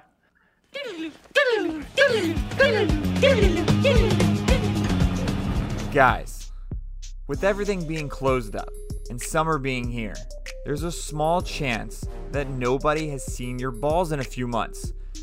Do not let this ruin your first ball interaction. Would you show up to the first day of school without a haircut? No, you wouldn't. Manscaped is here to provide you the best tools for your grooming experience. The Lawnmower 3.0 is the best hygiene tool for the modern man. Because of their ceramic blade and skin safe technology, your snags will be reduced while preparing yourself for post quarantine life or summer. I don't know, whenever you go out. Manscaped is forever changing the grooming game with their Perfect Package 3.0 Essential Kit.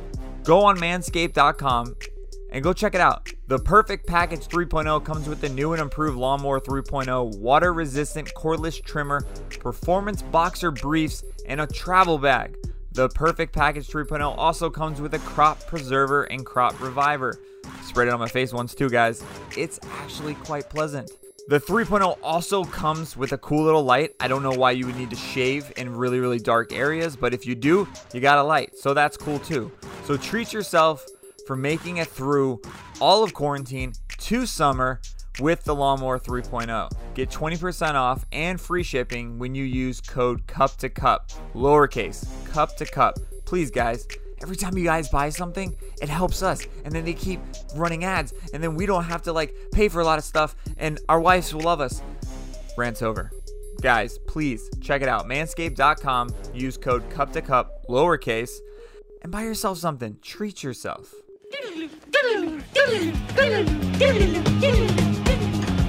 All right, so we're gonna wrap up this episode with fill in the blank. That's just three questions, super easy, super fun. Uh, let me hit that uh, intro, and we'll get into it. It's time for fill in the blank. Three blanks. One answer. Two guys. Wait, one answer? There's two of us. Why is there only one answer? Who's answering? Uh, I don't get it. Ah, fuck it. All right, Leah. So this question, obviously, you've already beaten. Going to be hopefully ten. Uh, but this is blank is a Guinness Book of World Records that I think I'd have the best chance of beating. Is there one out there that you might? Got your eye on. Yeah, yeah. Like Kevin said, you have your eye on it. Um, yes. Uh, the fastest time to eat three waffles is on my it's on Good. my to do list. Okay. Do you know what the time is? Uh, time to beat is sixty seconds. 60 seconds to eat three waffles. Seems doable, right? You're not allowed any drink with it though. I was about to say, do your hands have to be like tied behind your back or something? Uh, no, I think you can use both hands. The waffles do have to be 15 centimeters diameter, um, and that's it, Syrup? really. Yeah, they need to be commercially available and, and pretty big. But apart from that, I I think I got it. I, I'm not sure, but I, I'm Yeah. gonna try. Um, speaking of that, I noticed in the in the videos you have like there other people have water. You have like a colored juice. Like it's been a different color. I've seen like pink and maybe blue. What what's that about? Uh, it's a vitamin water. It's just Okay. a like a sugar-free vitamin water, and I only use it because sometimes just the plain water will not helped with flavor fatigue. But then if I was to have something that was calorie-free, because obviously save as many calories as I can, but then still has some sort of level of goodness in it, then I figured it was going to help. How are you with chugging like drinks? I'm pretty good. I am. Not, She's got videos. I haven't seen any of the videos of you chugging. I am definitely not great at them because I don't try to chug, but it's it's something that has been requested and it's something that I should probably like try to do a little bit more. But it's very uncomfortable to be full of liquid more than being full of food. Oh, I'm sure. All right. Can you do me a favor and tell me what kind of water that was again?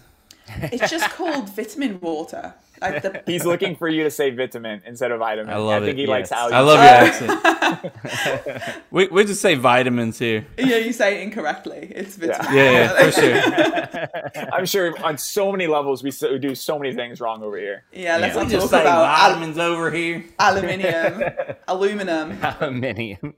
You say aluminium? Yeah. I know. Yeah, right. You didn't know that, Kev? No, no. Yeah, did you not know? You, you say so I many watched the. I watched the English Premier League. They don't ever say that on there. Yeah, they talk about it on Parks and Rec too. There's like a Parks and Rec episode where they do it. And we say mirror instead of mirror. And I know that you say mirror instead of mirror. Uh, I say mirror. depending on whether I'm watching Snow White or not. And water is the other one. I guess vit- vitamin water is like, it's really It's odd. beautiful. That's why I wanted you to say it again. All right, creepy ass uh, Kevin. What, what Yeah, do you sorry. got? What's a record you're gonna break or could break? Uh, me? Yeah, you. Anything that has to do with steak, boy. I mean, I don't know what it is. Could you know? do this? Could you do the uh, challenge that Leah did? What what was it? Sixty-three Sixty-two three ounces? pounds? Was it? Is it three pounds? It was a six pound, six pound steak. Yeah, I could probably knock that out. Uh, I don't know how long it took you, but it would take me about half that time. 13 minutes it took me. There's no way, Uh, Kev. Get the I hell out of here. mean- Straight up, it was like the most, like, I was so shook afterwards. I was I like, I can't. I beat Randy Santel. And Randy Santel's record was like 19 minutes, and I did it in 13 minutes. That's ridiculous. It's ridiculous. That's not like that's that's absolutely destroying a record. That's not even like. It's certainly not crazy. human. Uh, but yeah, I could beat that record, no problem. So full of it. She's like, no, you don't. She's like, Uh, no, yeah, no just chance. invite us to watch, Kev. All right, Chase. What do you got? Yeah, uh, I'm not talented, so I need one that like doesn't require a lot of talent. So I'm gonna do one. Uh, I looked up like the easiest and like laziest ones Oh, on Google. So there's one. It's a. it involves like passing a a basketball or a soccer ball around your leg as many times as you can in 30 seconds, I'm doing that. Sick. Yeah, I think I could do that. You It's could do that. 60 it's I think it's 62 times in 30 seconds and you can't drop the ball. Can you can you move your leg like that? You don't have to move the leg, you're moving the ball around your leg. Don't think that I am agile enough to do that. I j like you'd have to have incredible hand-eye coordination and a lot of practice. I'm thinking like Michael Jordan probably holds the record. It's Until Chase gets it. yeah, yeah, until yeah. I mean, me and Michael Jordan are pretty much like on par On with same, our yeah. with our talents. Oh, yeah. So, yeah. Easy stuff. I actually taught him a lot of stuff. Like what? Give us one thing. um, uh, how to shoot a basketball. Oh, okay. yeah, yeah. yeah, yeah. Bullshit. Impressive. Um, I didn't look up the Guinness record for chicken nuggets, but I feel like that's the closest thing I could Chicken do. nuggets. I love chicken nuggets. I can eat a lot of chicken nuggets. It's unhealthy amount of chicken nuggets. Do I think I I, I can realistically do this? No, uh, I don't think I'd come close. I think it's something outrageous. I'm sure, but that'd probably be the closest like thing I could probably do. Yeah, Wow. chicken nuggets. I did a hundred chicken nugget challenge a few months ago now. I think it took me like, I want to say like twelve minutes to eat a hundred, Uh, 100? something like that. Uh, It took a lot longer than I thought it was going to anyway. I got a random question about this, and it's serious, but it sounds funny. Um, is there such thing um, when it comes to like world records to have like eating world records to have like a performance enhancing drug for let's say someone that comes Ooh, up like that's a good super super stoned, like let's say they smoked and they got the munchies. Do they test for things like that? Okay, so no, I have never been tested for anything. I have obviously never done any kind of like performance enhancing Yeah. anything ever. um, imagine if I had though. Shit, that'd be like another level. But um, I have been told that there is a what do they call it? They called it a peptide. There's a peptide that you can take which increases your appetite. So I wait for my natural appetite to kick in. So I, I actually fast before I go into a challenge. So I'll fast for sort of 24 hours and then I'll do a challenge and then I'll be fine and I'll kind of wait until my appetite kicks back in before I start eating again. But this peptide kicks up your appetite so it makes you sort of more ready to eat quicker. What I assume that it does is that it probably processes food far quicker, but I don't know.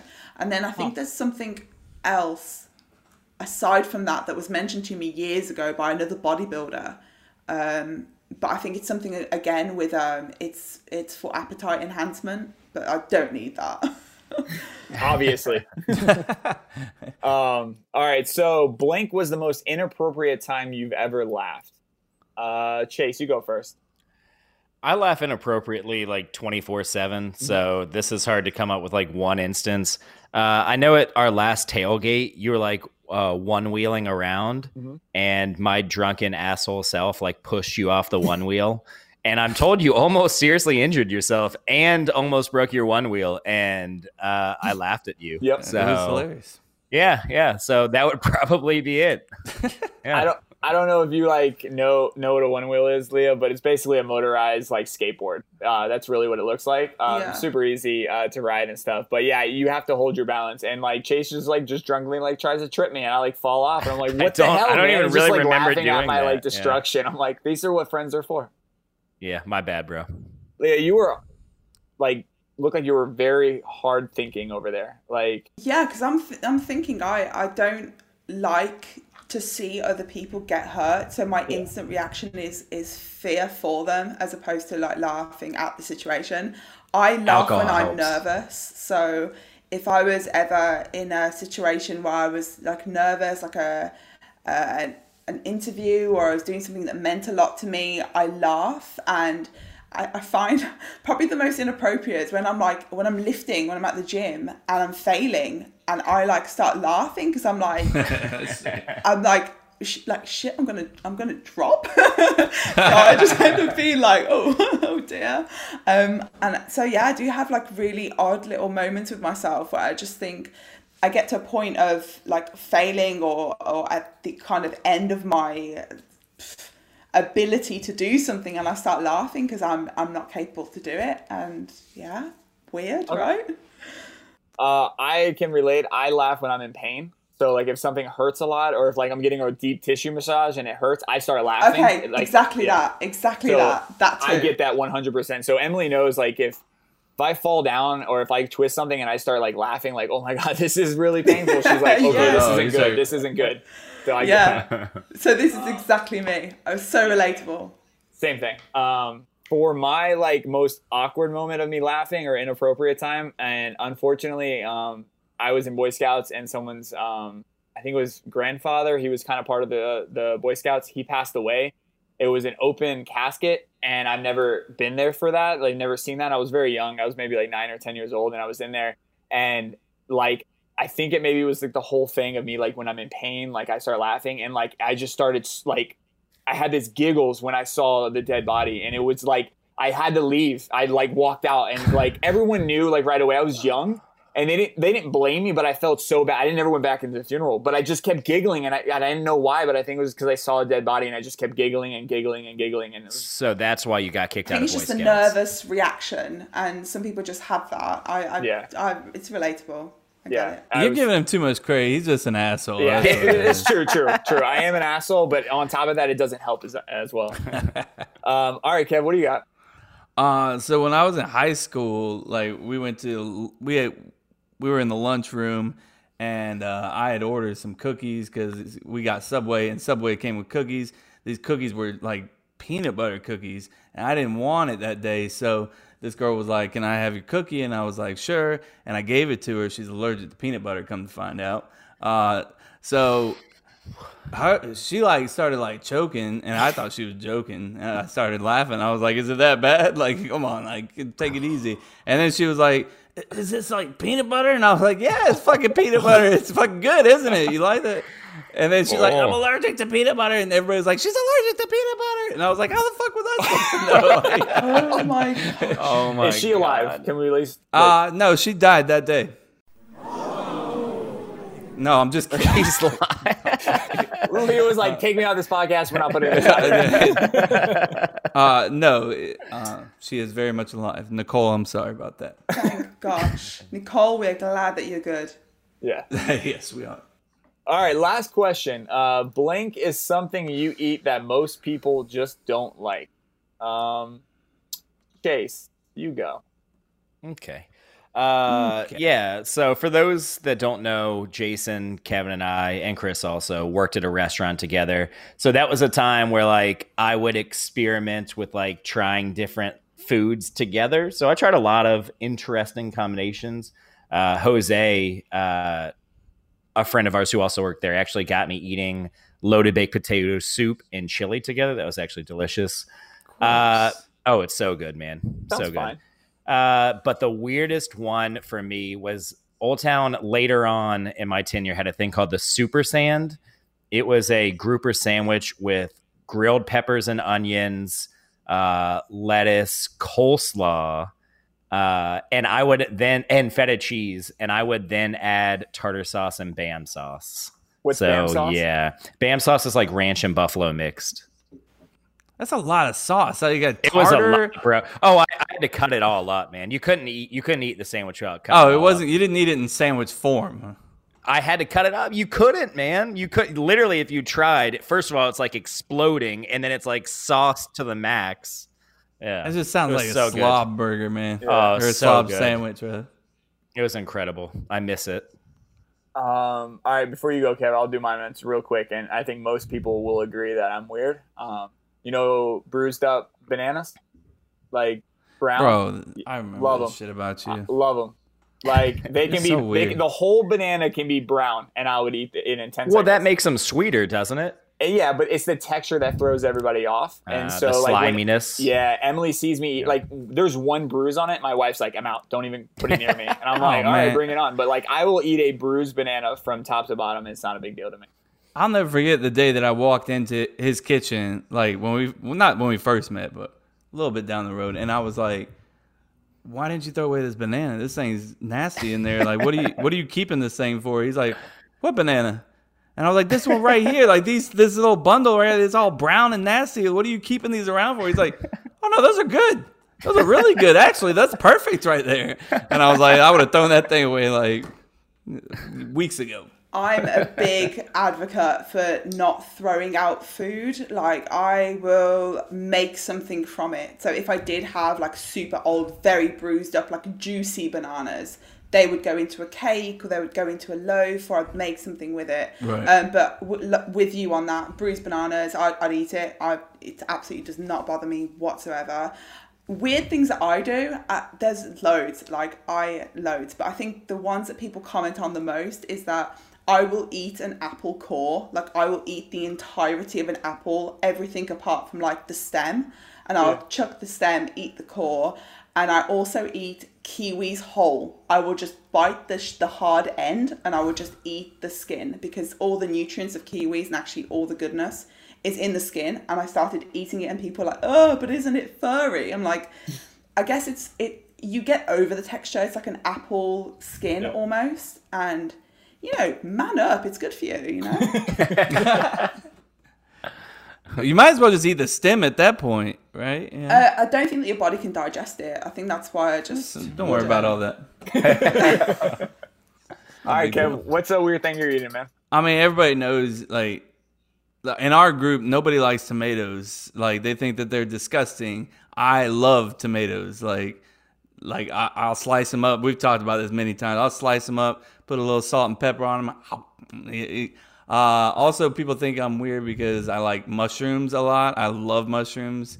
A lot of people don't like mushrooms. Uh, so those are my two things. I mean, I don't. It's not one particular food, but you know, olives and pickles. I love both. I love pickles. Like I I'm love such a fiend for like vegetables. Like I like across the board and my my boyfriend hates tomatoes and like I terrorize him with it because I'm like how like they are delicious. Exactly. So gross. That's They all these guys here.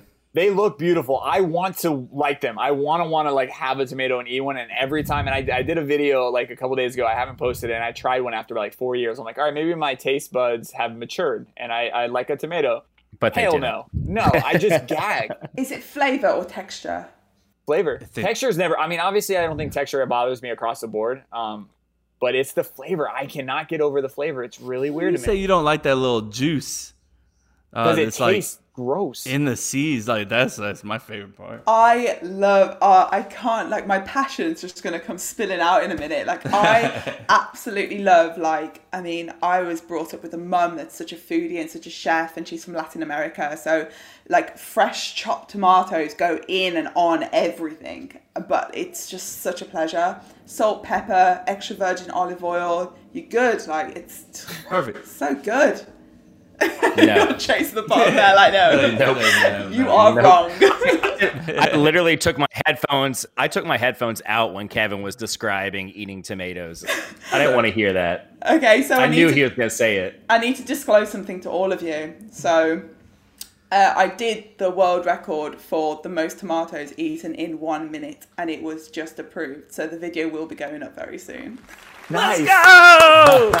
That's awesome, and it's tomatoes. That's like Of too course. perfect. That is Of too course it is. perfect. Literally, like whole whole salad tomatoes, like like Oh, whole. wow. nope.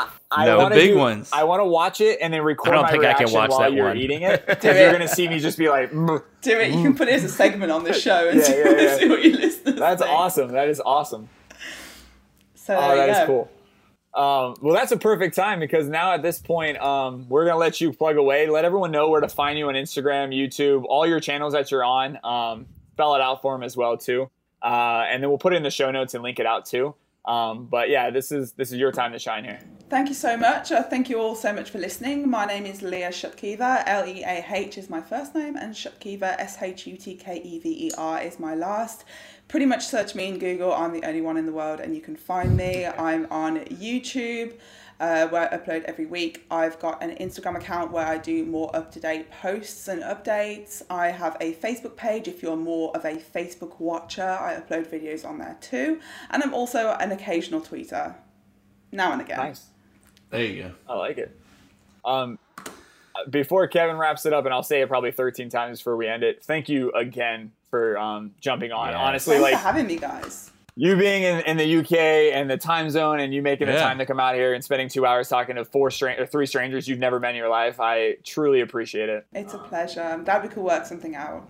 Yeah, I appreciate For it. sure. Um, so, Kevin, on that note, wrap it up. I'm sure it's not going to sound as great as what she just said, but No, no way. Uh, thank you everybody for joining us. Uh, episode number 83. We are officially worldwide now. I mean, we're in the UK now. Let's go.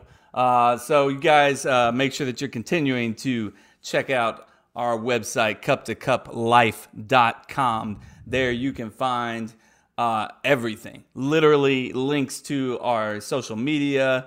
You can find our blog, our merchandise. Uh, you can leave a voice nugget like Jamie again. She said, step it up, or she said, nut up. yeah. Uh, so nut up, everybody. Leave a voice nugget, and uh, you can also check out our brackets, our movie brackets that are going on right now. Uh, I don't believe there was any upsets today, but you know, uh, maybe next week. Wait, above the Jones law didn't finally, win? Yeah. finally goes down when Indiana Jones movie's going down next week. I guarantee. Yeah. Uh, yep. Guarantee. Guarantee. That was nicely put, Kev. I like that. Thank you. Yeah. Uh, again, like I said, Leah, I am Yes. completely Thank you, grateful for you jumping on and spending the time. Thank you so much. Yes, thank um, you. for coming on. My pleasure, guys. And now I'm very hungry. So Yeah, I, yeah. I'm actually yeah, I haven't had lunch yet, so I'm sorry. Go and enjoy. nice. All right. yes. Thanks, guys. Yeah. Later. Bye.